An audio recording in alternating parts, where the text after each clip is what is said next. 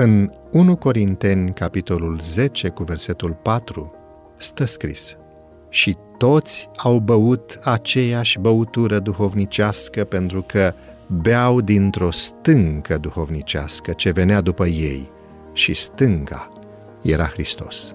Din stânca lovită de Moise, pentru prima dată la Horeb a curs un șuvoi de apă dătătoare de viață care i-a înviorat pe israeliți în pustiu.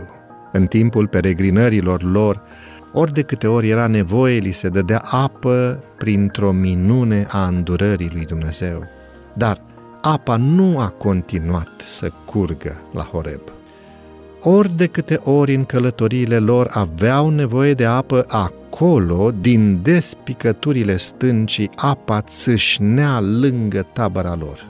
Hristos era acela care prin puterea cuvântului său făcea ca șuvoiul răcoritor de apă să curgă spre Israel.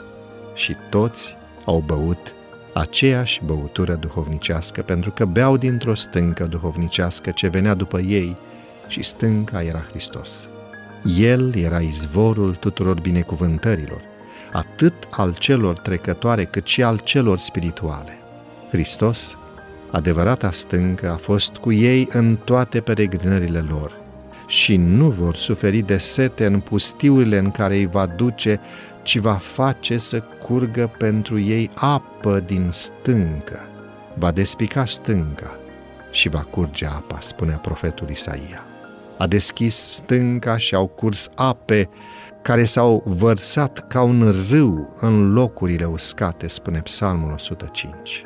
Stânca lovită îl ilustra pe Domnul Hristos și prin acest simbol sunt transmise cele mai prețioase adevăruri spirituale.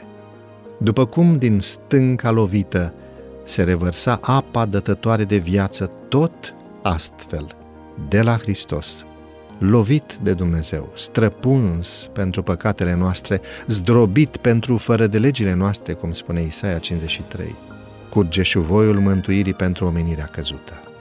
După cum stânca a fost lovită o singură dată, tot așa Hristos s-a adus jertfă o singură dată ca să poarte păcatele multora.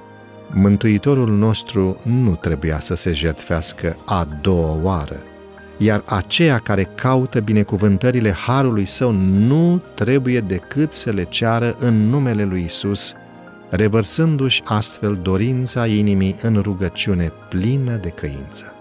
O astfel de rugăciune ne va aduce înaintea Domnului oștirilor, rănile lui Isus și atunci va curge din nou sângele dătător de viață simbolizat prin revărsarea apei dătătoare de viață pentru Israel.